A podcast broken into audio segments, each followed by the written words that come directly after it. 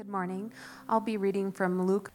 Many people have set out to write accounts about the events that have been fulfilled among us. They use the eyewitness reports circulating among us from early disciples. Having carefully investigated everything from the beginning, I have also decided to write an account for you, my most honorable Theophilus, so you can be certain of the truth of everything you were taught.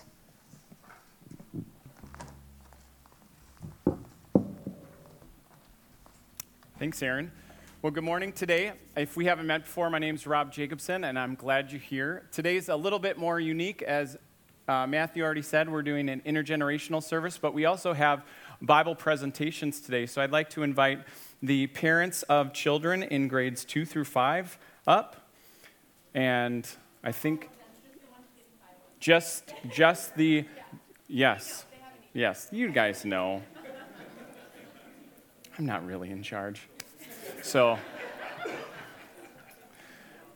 as uh, parents and children in grades two through five who have not received Bibles come up, um, this is a reminder to us, all of us, that we're a community of people being restored by Jesus to bring hope to the world. And one of the things that I've learned is that as an adult, like, I need to be restored by Jesus. Because if I'm not, then as a broken adult, I tend to um, do things that make my children also be broken adults.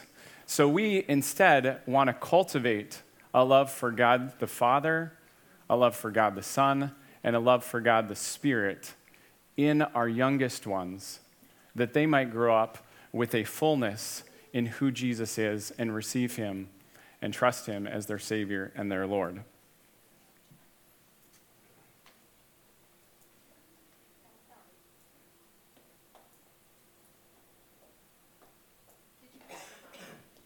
What? Did you call, did you call them up?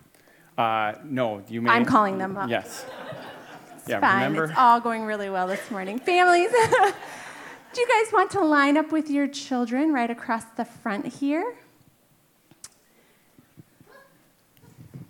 Yeah, come on down. Come on down. Okay, now, so you'll notice that I think I'm still going, but then you're going I to thought that was my That's part. Right. Okay. No, you. Like I said, we're we're on top of things. uh, now you'll notice that uh, the parents are holding the Bibles. Yep, you'll notice the parents are holding the Bibles because um, kids, you're at a point where you are moving from learning to read, now reading to learn. And we're so excited that your parents are going to give you these because, um, well, Christine is going to talk about that. But uh, the reason we do that is because, like the adults are reading in Immerse, getting into God's story, you too are going to be reading your Bibles about knowing God and His story, about finding yourself in the story, and then being able to share that story. my turn. Um, first, I have a little bit of a quiz for the kids, and I'm just totally springing them, springing this on them. So we'll see how it goes. Um, so each week uh, in um, our children's ministry stuff, we watch a video, and it tells us a little bit. It's the same. Actually, they just changed it this month, but before this month, it was the same thing every week, and the kids have it pretty well memorized, and they can say it along with the video. So I just want. I'm hoping they will impress you with their knowledge, or we'll know what to talk about next week. So, um, guys, how? What do you guys know about the Bible based on that? Is it just one book? Anyone? Oh, I know you guys know this part. How many books is that? JJ? Um, it's more than one. You're right. That is true. Correct. Aaron, what do you know? It's 66 books. Very good. What else? Do you guys remember anything else? Course. Make one whole story. That's right. It tells one big story. Very good. All right. Anything else, guys? That, that kind of sums it up, I think, pretty well. Good job, guys. Um, oh, you have more? All right. It's all true. And it's all true. Very good. I love it. Yes, I think that deserves a round of applause. All right.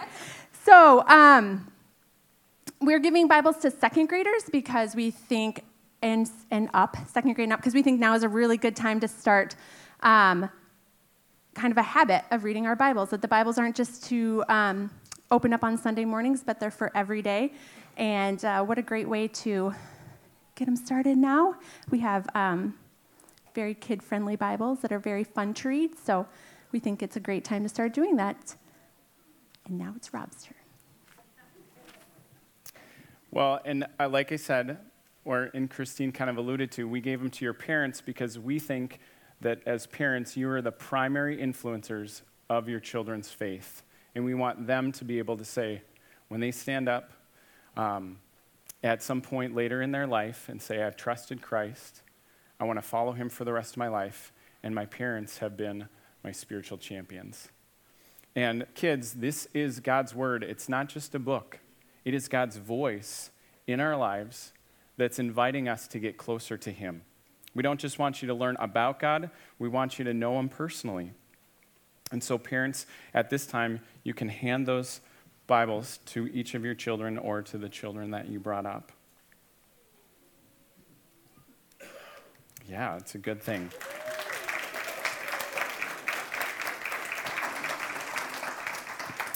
It is an awesome, awesome book and a great story. Can I pray for us before we sit down? Father God, you are the maker and creator. Uh, God, you figured out a way to inspire people to write down your word.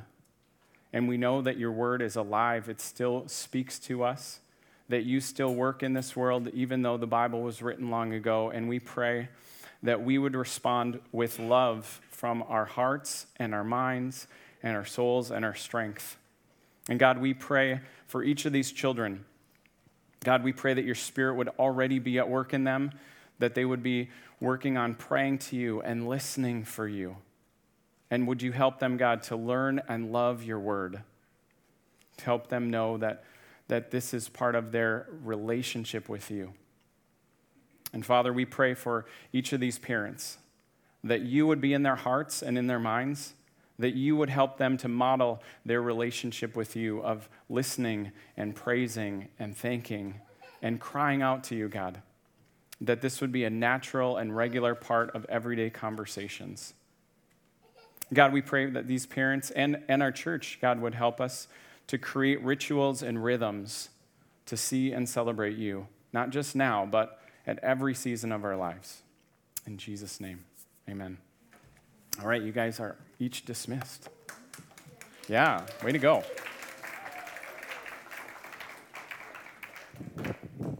The Gospel according to Luke.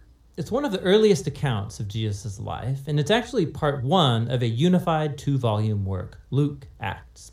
If you compare the opening lines of both of these books, it's clear that they come from the same author.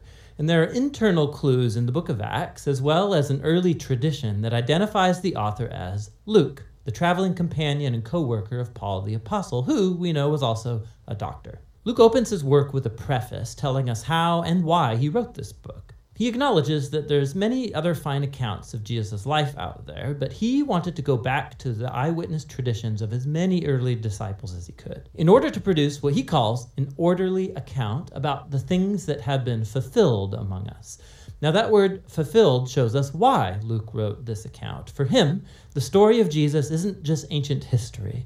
He wants to show how it's the fulfillment of the long covenant story of God and Israel, and bigger than that, of the story of God in the whole world.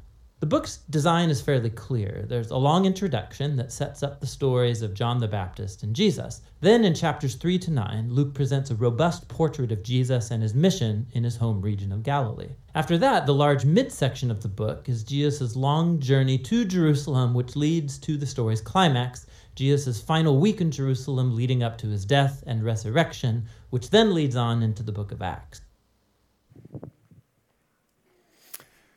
So, as we jump into our immerse story, you'll see that Luke is the first book, and you just saw a little introduction for that. So, I want to start us with an all play question. An all play question is just that anyone can play, any age. It's, it, requires, it does require a little bit of thought. Um, but your answers probably are going to be better than mine. So I want you to think about this. When something important happens in your life, how do you record it? How do you record something important when it happens in your life? Taking pictures, sure. Phone. And how did you want to use the phone? Did you want to leave a voice memo? Oh, camera. Okay. Anything else? Facebook. Facebook, right? I must admit, like at the beginning of September, I get a lot of Facebook memories from all those first days of school over the years. No? You, did you have one? YouTube, right. You're totally right. That's why YouTube was invented. I could totally go on a rabbit trail right there, but I won't. Journal. Nice. Writing stuff down. Excellent. Anything else? Bunnies? Maybe. I mean, I could. You know what? When you think about mnemonic device here, like, oh, there's something I need to remember. I just pull the bunny rabbit out of the hat, and what's in the hat? The thing I need to remember. That's a really, that's brilliant. All right, you got one, Aaron? Drawing Garfield. Well, you know, I think we've listed out let, lots of stuff. I, I'm not sure what to do with that fat cat, but I mean, I was pretty impressed with myself for the bunny in the hat. So record it take a picture of it, put it on YouTube, uh, write about it. I think those are all legitimate things. Now, new question. Every, again, everybody can participate. Think about someone, not something, but someone that's important in your life. You don't have to say them, I just want you to figure out who that person is. And think about just a couple reasons of what makes them great. Now imagine, do you have one? Okay. Now imagine that there's someone else in your life who you really care about, and they don't know that amazing, great person in your life. And you're never going to ha- have a chance to tell them in person. So, how could you make sure that they know, that person you care about, knows the super important person? Do the same answers still work? Could you create a YouTube about how great the person is? Right? Or could you take pictures of this great person? Or could you write a journal of this great person? Maybe you could even pull the great person's memory out of a hat. I think you could. Well, that's essentially what I think this writer Luke does. In fact, um, here's a picture of uh, a way to remember what the book of Luke is about. Luke-ing. Luke is looking, looking at, at Jesus, this perfect 10 of a human being. Huh? Huh? Right? Yeah, there's amazing things you can find on the internet. But again, like the, even like the video said, uh, Luke tells us he's, he's orderly, he tells us why he's writing, and he tells us how he's going to do it. As Aaron read, that he carefully investigated, he checked out the eyewitnesses, and now he's writing an accurate or an orderly account so that, so that this patron, Theophilus, I think is, is the person, so they can be sure or certain of the truth they have been taught.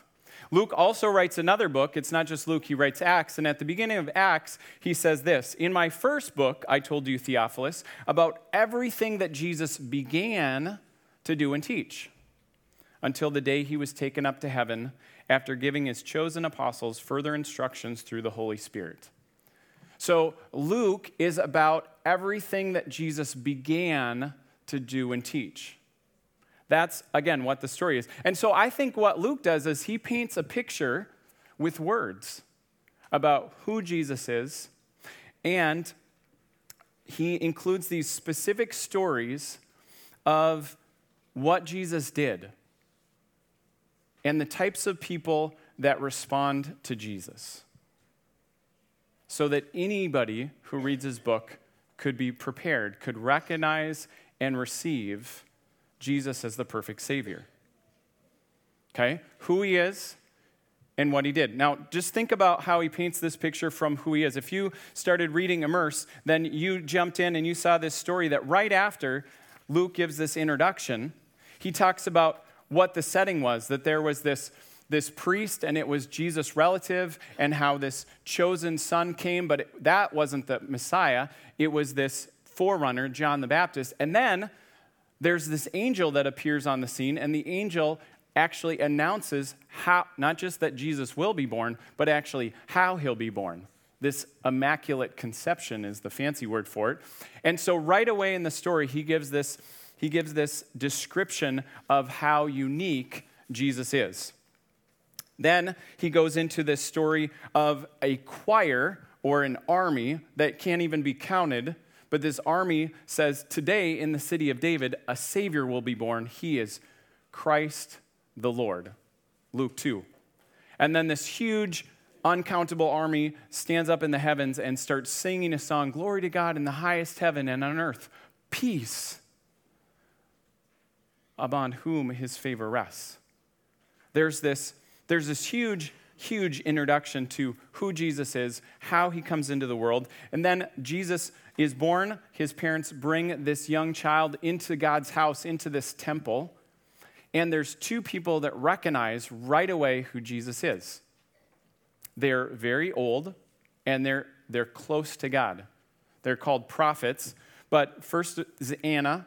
Luke describes this woman, Anna, who spends all her time praying and worshiping God in the temple. And then Simeon, this older, again, prophet, this person who's close to God that also recognizes Jesus. These are the first two to recognize Jesus.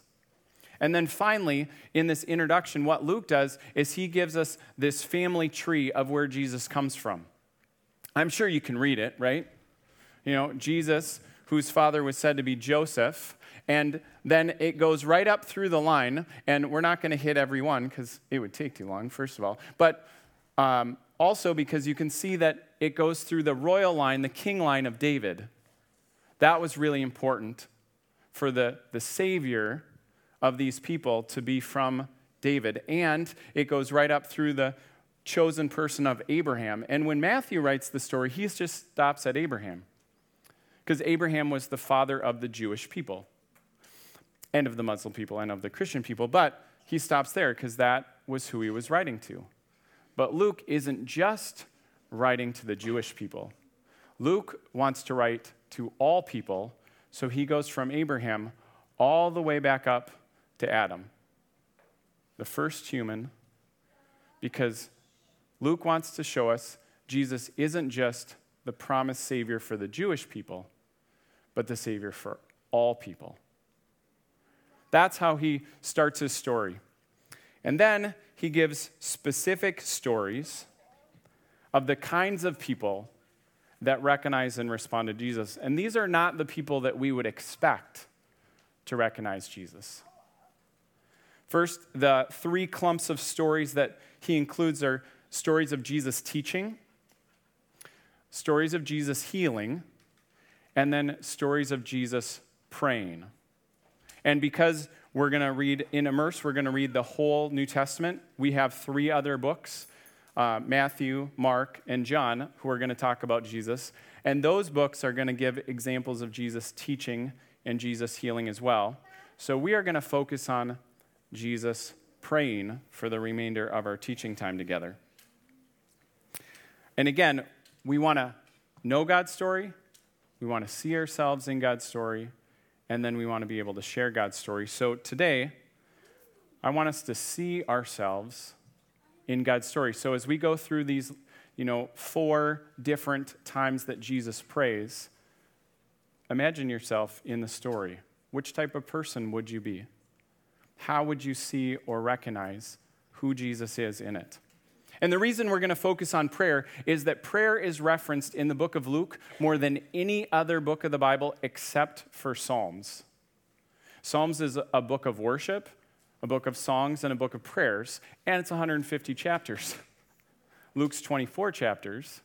So I think it's a, it's a pretty big deal that prayer is referenced that much in the book of Luke. There are three specific stories or parables that Jesus tells that are only found in Luke, and those are about prayer. And then there's eight different distinct times that Jesus goes into times of prayer. And again, Luke includes all of those. Now, I don't just see those as fun Bible trivia.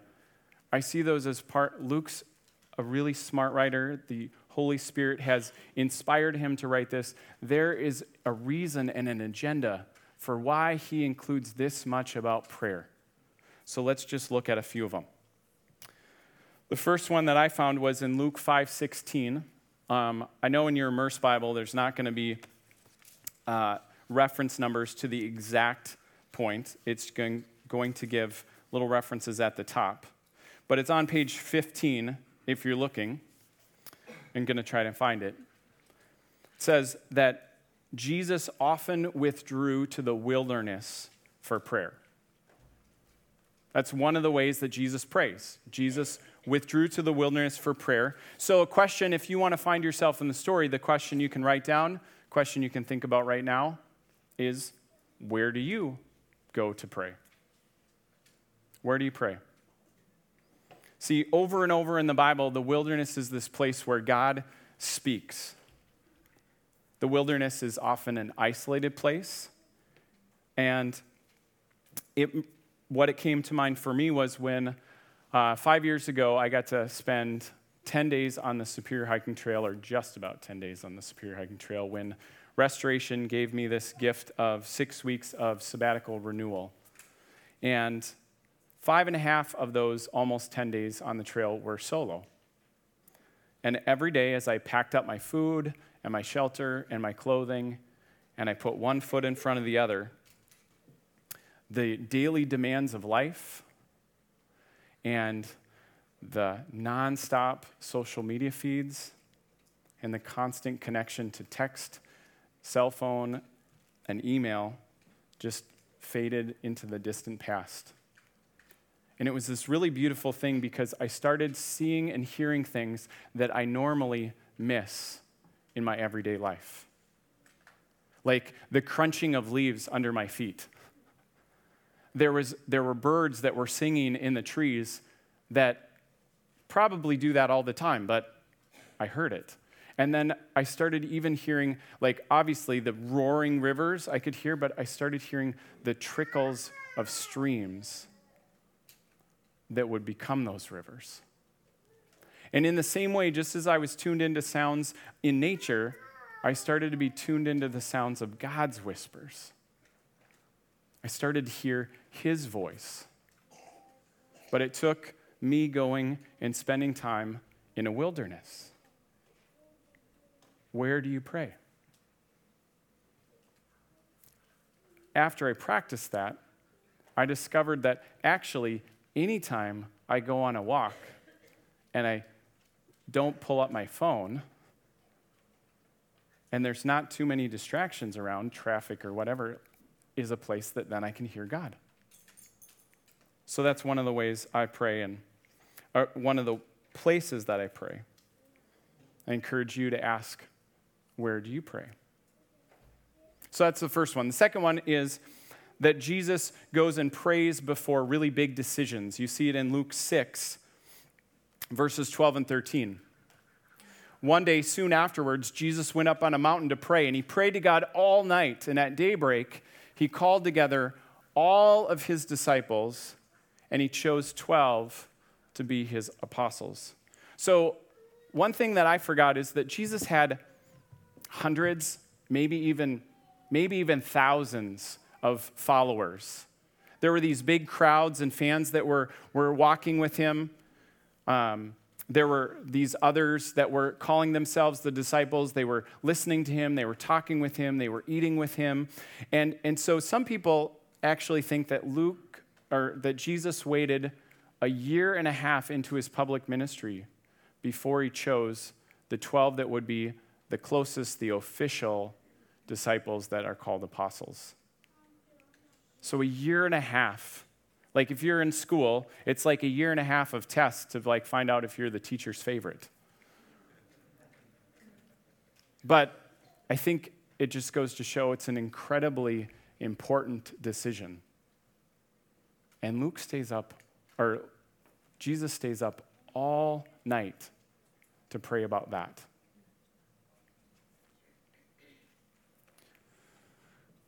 There's times that he prays at night, there's times that he prays in the morning. Question that I think we have to ask ourselves is when do you pray? When do you pray? Are you someone who prays at night? Maybe you know this one. Now I lay me down to sleep and pray, Dear Lord, my soul to keep. Anybody know this one? Guard and guide me through the night and wake me with your morning light. We, we might still pray this one. Maybe you're not a night person, maybe you're a morning person. So, um, so I've got a prayer up here that I want you to read with me. Um, you don't have to pray it with me if you want to, but you can read it with me. Ready? Dear Lord, so far I've done all right. I haven't gossiped, haven't lost my temper, I haven't been greedy or grumpy or nasty or selfish. And I'm really thankful about that. You might know what's coming. But in a few minutes, God, I'm going to get out of bed. And from then on, I'm going to need a lot more help. Some of you are laughing because you know it's true.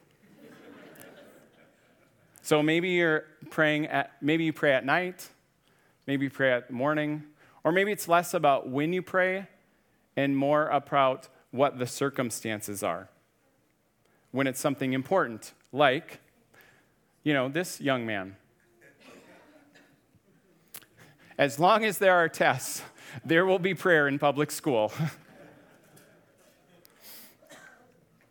but a couple comic relief things to help you think about when you pray. The other thing I think we see in this story of Luke is, is what we pray about is really what is most important. For example, Jesus tells a story of um, how the disciples should pray and never give up. And it's about this widow who has no, no resources, no one to help. And she constantly and incessantly goes to this judge.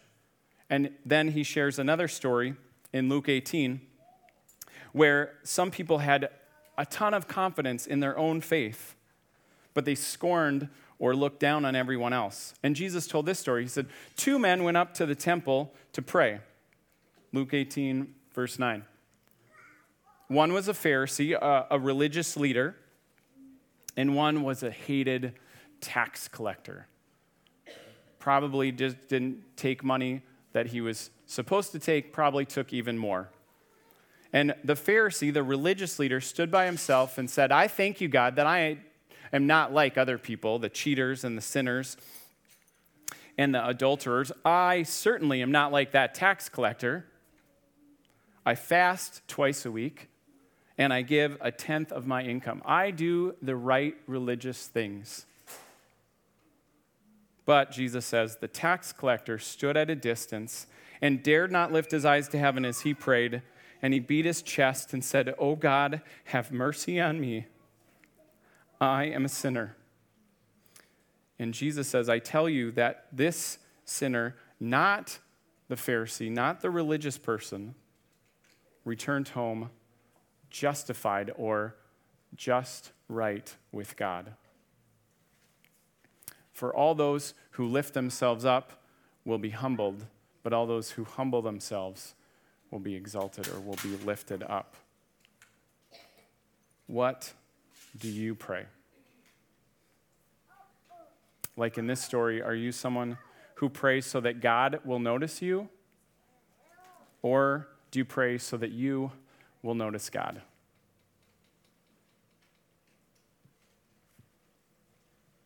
What do you pray for? And lastly, we see that Jesus models prayer not just to his disciples, but to others, and he teaches them to pray. So, prayer is something that we can actually learn. Maybe you're like, oh, I'm just not good at praying.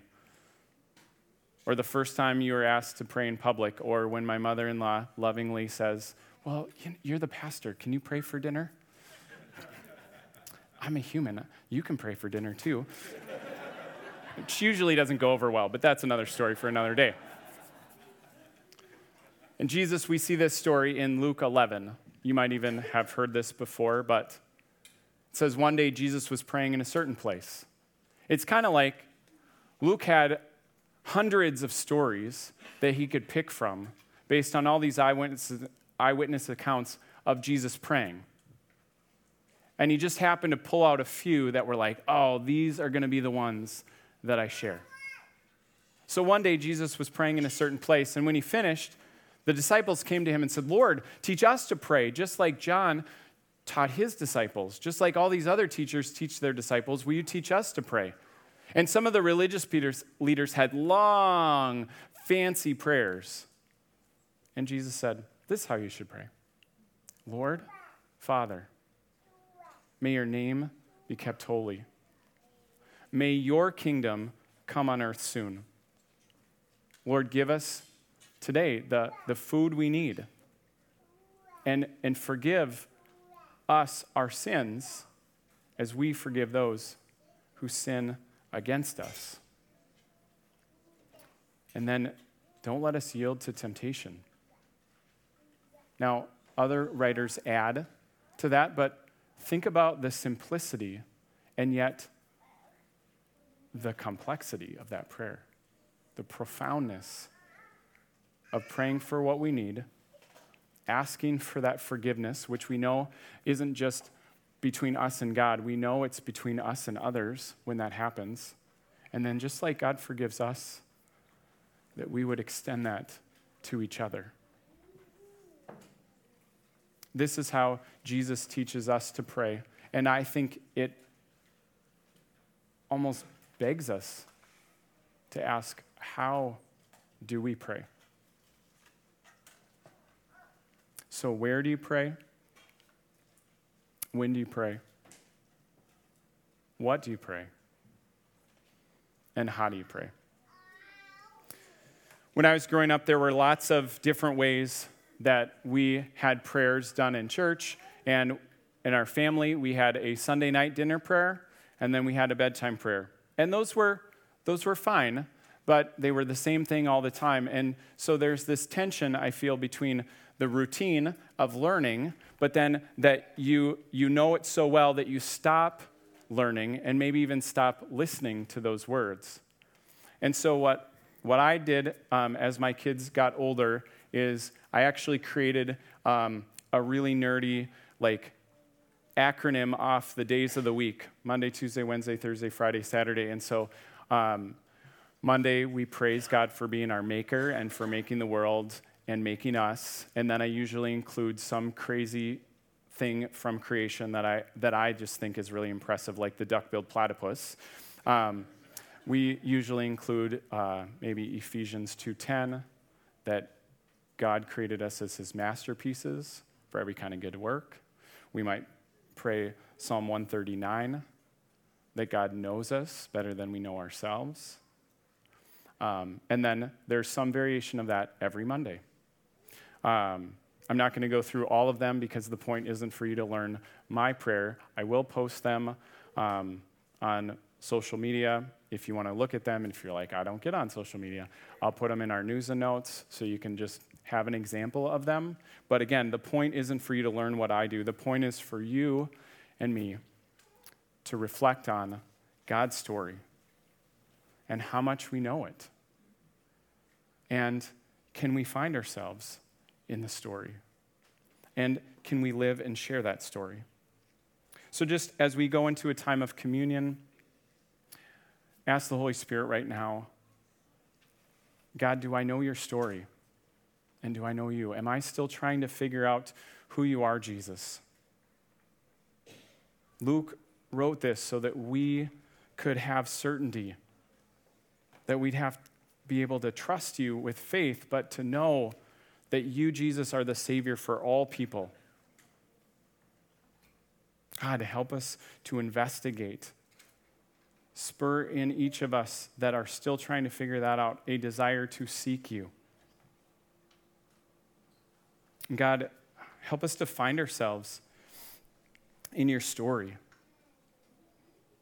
God, show us if we are someone that's observing in the distant distance, way far away, or if we are close but skeptical.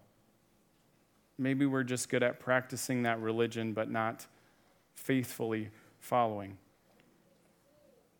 God, Holy Spirit, show us if we're a fan of you, if we're someone that's in the crowd, that's consistently amazed by your teaching, but not close to you. We haven't put our trust in you. We haven't said, Jesus, you are Lord, so I can't say no to you. I will follow you wherever you lead me. Show us that, Lord, if we are a fan. And God, show us if we are following. If we're someone who teaches what you taught, Jesus, if we're someone who brings healing to others like you brought, and someone who prays like you pray. God, I know that as I thought about that, there's this thing in me that says, oh, I need to try harder. I just need to be a better follower. God, and I just pray for anyone out there that thinks that this is about trying harder to please you or trying harder to follow you. I pray that instead we would confess our need for you.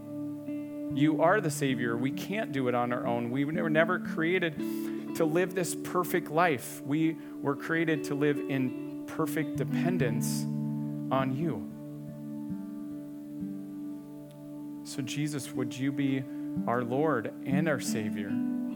Would you help us to surrender everything to you?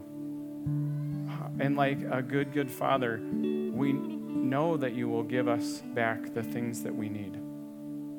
Holy Spirit, live in us and through us so that this is not about trying harder, but about enjoying time with you. That prayer is just that it is talking to you. Speak to us, Lord, as we come to this table to eat and meet with you. Amen.